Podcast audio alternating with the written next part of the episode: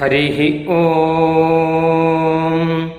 वषट्ते विष्णवास आकृणोमि तन्मे जुषस्व शिपिविष्ट हव्यम् वर्धन्तु त्वा सुष्ठुतयो गिरो मे यूयं पात स्वस्तिभिः सदा नः हरिः ॐ இன்றைக்கு வேதம் காடு போல என்ற உவமை மூலமாக வேதத்தினுடைய வைபவத்தை அறியப் போகிறோம். வேதம் என்கிற கானனம் என்றும் வேதம் என்கிற விபினம் என்றும் ஆச்சாரிய சம்பு பேசுகிறது. வேதம் என்கிற கான் என்று சரம ஸ்லோக சுருக்கு சொல்லுகிறது.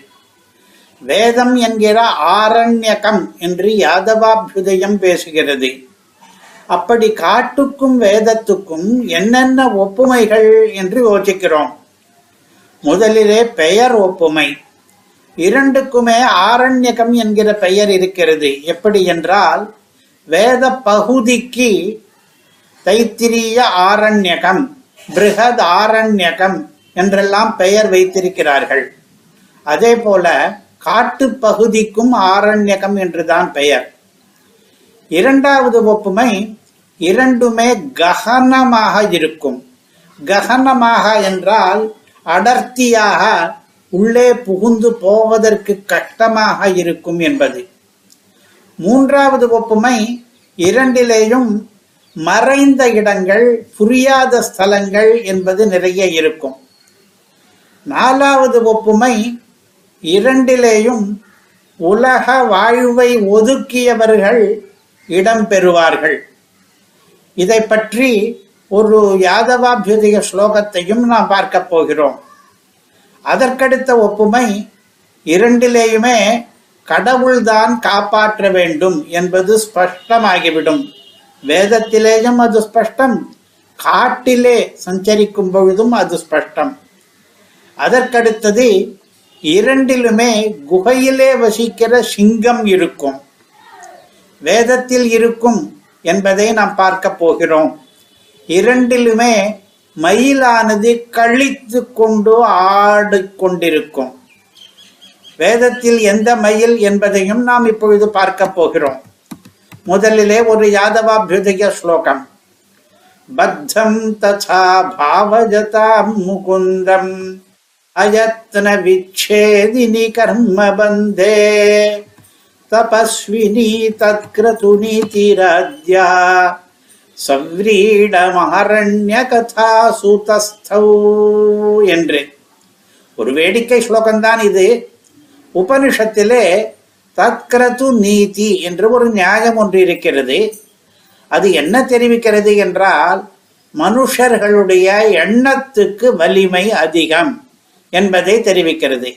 அதை எப்படி தெரிவிக்கிறது என்றால் अथ यथा क्रतुरस्मिन् लोके पुरुषो भवति ததேதः பிரேத்திய பவதி என்கிறது சாந்தோக்கிய உபனிஷத்து என்ன அர்த்தம் ஒரு மனுஷன் தான் எப்படி எண்ணுகிறானோ அப்படியே ஆய்விடுகிறான் என்று அதாவது இந்த உலகத்திலே எந்த எண்ணங்களுடன் அவன் வாழ்கிறானோ அவன் மரணத்துக்கு பிறகு கூட அப்படியே ஆகிவிடுகிறான் என்று. உதாரணம் சொல்ல வேண்டுமானால் தெய்வீக சிந்தையுடனே வாழ்க்கை நடத்தினால் தெய்வமாகவே ஆகிவிட முடியும். அசுர வெறி குணத்துடன் வாழ்க்கை நடத்தினால் பின்னர் அசுரனாக பூதமாக பேயாக பிசாதாக ஆகிவிடலாம். ஒருவர் மான்குட்டியையே நினைத்து கொண்டிருந்தாராம். அடுத்த பிறவியிலே மான்குட்டியாகவே பிறந்து விட்டாராம். இப்படி ஒரு புராண கதை கூட உண்டு. இதற்கு தத்கிரது நீதி என்று பெயர். இந்த நீதி என்கிற பெண்மணி ஒரு முறை மிகவும் பொய்த்து போனால் அவளுக்கு அவமானம் ஏற்பட்டது. எப்படி என்றால் கிருஷ்ணாவதாரத்திலே கிருஷ்ணனை உரலிலே கட்டி போட்டாள் யசோதை. அந்த கட்டி போட்ட கதையை பின்னாலே பலரும் அனுசந்தித்தார்கள். அப்படி கட்டுண்டவனுடைய கதையை அனுசந்தித்தவர்களுக்கு எந்த மாதிரி பலன் கிடைத்தது என்றால் அவர்களுடைய கட்டெல்லாம் அவிழ்ந்தது. பிறவி தலை இருக்கிறதே சம்சார பந்தம் அது நீங்கிவிட்டது. கட்டுண்ட எண்ண கட்டுண்டவனை எண்ணினால் கட்டுண்டதை எண்ணினால் கட்டுண்ண வேண்டும் என்றல்லவா தத்கிருதி நீதி சொல்கிறதே? ஆனால் அதற்கு மாறாக கட்டுண்ட கதையை எண்ணி கட்டவிழ்க்கப் பெற்றார்களே என்று பார்க்கும் பொழுது இந்த தத்கிரது நீதியை எல்லாரும் பரிகசிக்க ஆரம்பித்து விட்டார்கள். இந்த பெண்மணிக்கு வெட்கமாக போகிவிட்டது. ஊரிலேயே தலை காட்ட முடியவில்லை. அதனாலே எங்கே போவார்கள் ஊரிலே? தலை காட்ட முடியாமல் வெட்கப்படுபவர்கள் அச்சப்படுபவர்கள் இவர்கள் எல்லாரும் காட்டுக்கு போய் ஒளிந்து கொள்வார்கள் அல்லவா? அதே மாதிரி இந்த பெண் கூட காட்டுக்கு போய் ஒளிந்து கொண்டால் எந்த காடு என்றால் அதுதான் ஆரண்யகம் என்று. ஆரண்யகம் என்று வேதக்காடு. வேதக்காட்டிலே ஒளிந்து கொண்டாள். வாஸ்தவமா என்றால் வாஸ்தவமாகவே வேதம் என்கிற இடத்திலே தானே தத்கிருது நீதி என்பது இன்றைக்கும் கூட இருக்கிறது. அதனாலே அங்கே போய் ஒளிந்து கொண்டதாக ஒரு சமத்காரம் பண்ணி இருக்கிறார் சுவாமி தேசிகன். அவர் கவிதையான கவிஞரானபடியாலே லஜ்ஜைப்பட்ட இந்த தத்கிருது நீதி என்கிற பெண்ணானவள் காட்டிலே வேதத்திலே போய் ஒளிந்து கொண்டாள் என்று. சரி. அடுத்ததாக இலக்கிய நயத்துடன் யாதவாபியுதயத்திலே வேதத்தை காடாக வர்ணித்ததை பார்த்தாயிற்று. அடுத்ததாக இன்னொரு ஸ்லோகம் யாதவாபியுதயத்திலே இதிலே வேதம் காடானால் அந்த காட்டிலே வாழும் குகைவாசி சிங்கம் எது என்ற கேள்விக்கு விடை கிடைக்கிறது. மதலுப்ததிஜாத்ததாபியுக்தா யது சிம்ம சிசுபால குஞ்சரேண விஜஹார குஹாசஜஸ்தரஸ்வீ நிகிலாரண்யக நிர்விகாத விருத்தி சிசுபாலன் கிருஷ்ணனை எதிர்த்தான். தர்மபுத்திரன் அனுஷ்டித்த ராஜசூய யாக மண்டபத்திலே நடந்தது இந்த நிகழ்ச்சி. அவன் மதம் பிடித்த யானை போல இருந்தான். கிருஷ்ணனோ எது சிம்மமாக இருந்தான். கிருஷ்ணனை சிம்மம் என்று சொல்கிறோமே அவன் என்ன சிங்கமா காட்டிலே வாழுமா குகையிலே படுக்குமா? விளையாடுமா? யானையோடு பொருதி போரிடுமா? கிருஷ்ணனை சிங்கம் என்று சொன்னால் இதெல்லாம் பண்ண வேண்டுமே என்று நமக்கு கேள்விகள் பல எழக்கூடும். இவற்றையெல்லாம் எதிர்பார்த்த கவிதார்க்கிக சிங்கம் அவர் எது சிங்கத்தை வர்ணிக்கும் பொழுது நம்முடைய கேள்விகளுக்கெல்லாம் விடைகளை அடுக்கிவிட்டார் இந்த ஸ்லோகத்திலே. ஆமாம். இந்த சிங்கம் கூட காடுகளிலே இருப்பதுதான். வேதம் என்கிற காடுகளிலே தடையில்லாமல் சஞ்சாரம் பண்ணும் இந்த யது சிம்மம் என்பது. ஆமாம் குகையிலே படுப்பதுதான். நம்முடைய ஹிருதய குகையிலே பரமாத்மா தங்கி இருப்பதாக குஹாஹிதம் கஹ்வரேஷ்டம் புராணம் என்று வேதமே ஓதுவதாலே குகைக்குள்ளே படுக்கிற சிங்கம் என்பதும் பொருந்திவிட்டது. ஆமாம் விளையாடும் தான் யானையோடு சண்டை போடும் தான். எப்படி என்றால் சிசுபால வதம் என்கிற விளையாட்டுக்கு இப்போது தயாராக நிற்கிறது. சிசுபாலன் என்ற மதம் பிடித்த யானையோடு பொருதி ஜெயிக்க போகிறது. மதம் என்பதற்கு கூட இரண்டு அர்த்தங்கள். யானைக்கு வருகிற வாசனை திரவம் இருக்கிறதே அதற்கு மதம் என்று பெயர் மத யானை என்று. சிசுபாலனுக்கு மதம் என்றால் கொழுப்பு திமிர் அதிகமாகி போயிருக்கிறது என்ற அர்த்தம். ஆகா இப்படி கிருஷ்ணனை சிங்கமாக வர்ணிக்கிற சாக்கிலே நாலு விதமான வைபவங்களை வேதத்துக்கு சொல்லிவிட்டார் சுவாமி தேசிகன். ஒன்று அது பரமாத்மாவுக்கு வாசஸ்தானமானது என்று. இது ஒரு மிகப்பெரிய மகிமை. பரமாத்மாவுக்கு விகாரஸ்தானமும் அதுதான் விளையாட்டுவதற்கு விளையாட்டு மைதானம். நாமெல்லாம் காட்டிலே சஞ்சரித்தால் ஏராளமான விகாத்தங்கள் தடைகள் அல்லல்கள் வருமே. ஆனால் இந்த வேத காட்டிலே நிர்விகாதமாக சஞ்சரிக்க வல்லவன் பரமாத்மா. நமக்கெல்லாம் வேத காட்டிலே விகாதம் வரும். அது கூட ஒரு வேத பெருமைதான். வேதத்திலே விளையாடினதுனாலே கிருஷ்ணர் தரஸ்வி ஆனார் அதாவது வேகமும் பலமும் பெற்றார் என்று இந்த ஸ்லோகம் கூறுகிறது. அது கூட ஒரு வேத பெருமை. இந்த நாலு வித பெருமைகளையும் பெற்ற வேத காட்டிலே நடமாடுகிற சிங்கமான கிருஷ்ணன் யானையை வென்றான் என்பது யுக்தம்தானே நிகில என்ற பதத்திலும் இன்னொரு வேத பெருமை. நிகிலாரண்யகா என்ற இடத்திலே. ஆரண்யகத்தின் எல்லா பகுதிகளிலும் பெருமாள் இருக்கிறாராம். முழுவேத முதல்வன் என்று அவனை கூறுவார் ஆழ்வார். அவனை தன்னுடைய எல்லா பிரதேசத்திலும் கொண்ட பெருமை வேதத்துக்கு. சரி சிங்கம் பற்றி சொல்லி ஆயிற்று அடுத்து மயில் பற்றி. காடு என்றால் உடனே சிங்கம் நினைவுக்கு வருவது போல அடுத்ததாக மயிலும் தான் நினைவுக்கு வரும்.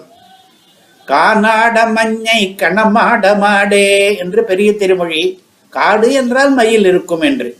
காணமா மயிலாட கண்டிருந்த என்ற பழந்தமிழ் செய்யுள் கூட கானகத்தில் மயில் ஆடும் என்றுதான் தெரிவிக்கிறது. பெருமாளையே கூட மயிலாக கூறுவது கூட வழக்கம் உண்டு மாடமா மயிலை திருவல்லிக்கேணி கண்டேனே என்று பெரிய திருமொழி சொல்லும்போது பெருமாளைத்தான் மயில் என்கிறார். இந்த பீடிகையோடு இப்போது நாம் ஒரு கேள்வியை கேட்கப் போகிறோம். வேதம் என்பது காடானால் அதிலே தொகை விரித்தாடும் மயில் எது என்பது இதற்கு பதில் தருகிறது ஆச்சாரிய சம்பு. வேங்கடவன் அவன்தான் அந்த மயிலாம். வேதகானன விஹார கேகின. வெங்கடாச்சலபதேஸ்ததோ மகா. திருவேங்கடமுடையானுடைய உற்சவத்தை புரட்டாசி மாசத்து உற்சவத்தை இப்பொழுது நடந்து கொண்டிருக்கிற உற்சவத்தை வர்ணிக்கிறார் அவர். வேதம் என்கிற காட்டிலே விளையாடுகிற மயிலானவன் வேங்கடவன் என்று. அவனுக்கு திருவிழா நடந்து கொண்டிருக்கிறது இப்பொழுதும். இதனாலே நாம் அறிகிற வேத பெருமை என்னவென்றால் வேதம் பகவானுக்கு விளையாட்டு மைதானம் என்பது ஒன்று வேதத்திலே பகவானுக்கு கழிப்பு அதிகம் என்று இன்னொன்று. நடமாடி தொகை விரிக்கின்ற மாமயில்காள் என்று ஆண்டாள் சொன்னாள் அல்லவா? கானகத்திலே மயிலானது தோகையை விரித்து ஆடுவது போல வேதத்திலே பகவானானவன் களிப்புடன் ஆடுகிறான் என்பது பெருமை. கடைசியாக ஒன்று தேசிக பிரபந்தத்திலே சரம ஸ்லோக சுருக்கிலே ஒரு வரு வரி. கானென்ற வேதங்கள் காக்கும் பரனென்று காட்ட நின்ற என்று. இந்த ஒரு வரியிலே வேதங்களுக்கு நாலு பெருமைகளை பேசுகிறார். கான் என்ற வேதங்கள் வேதம் கானம் போன்றது அதாவது ஆரண்யகம் போன்றது ஆரண்யகம் என்று பெயரையும் கூட கொண்டது. காட்டும் பரமன் வேதங்கள் பரமாத்மாவை இன்னான் இத்தகையான் என்று காட்ட வல்லவை வேதங்கள் காக்கும் பரமன் வேதங்களை காப்பவன் சாட்சாத் பரமாத்மா. இப்பொழுது என்ன ஆயிற்று வேடிக்கையாக சொன்னதாயிற்று? காடும் வேதம் காட்டும் வேதம் என்று.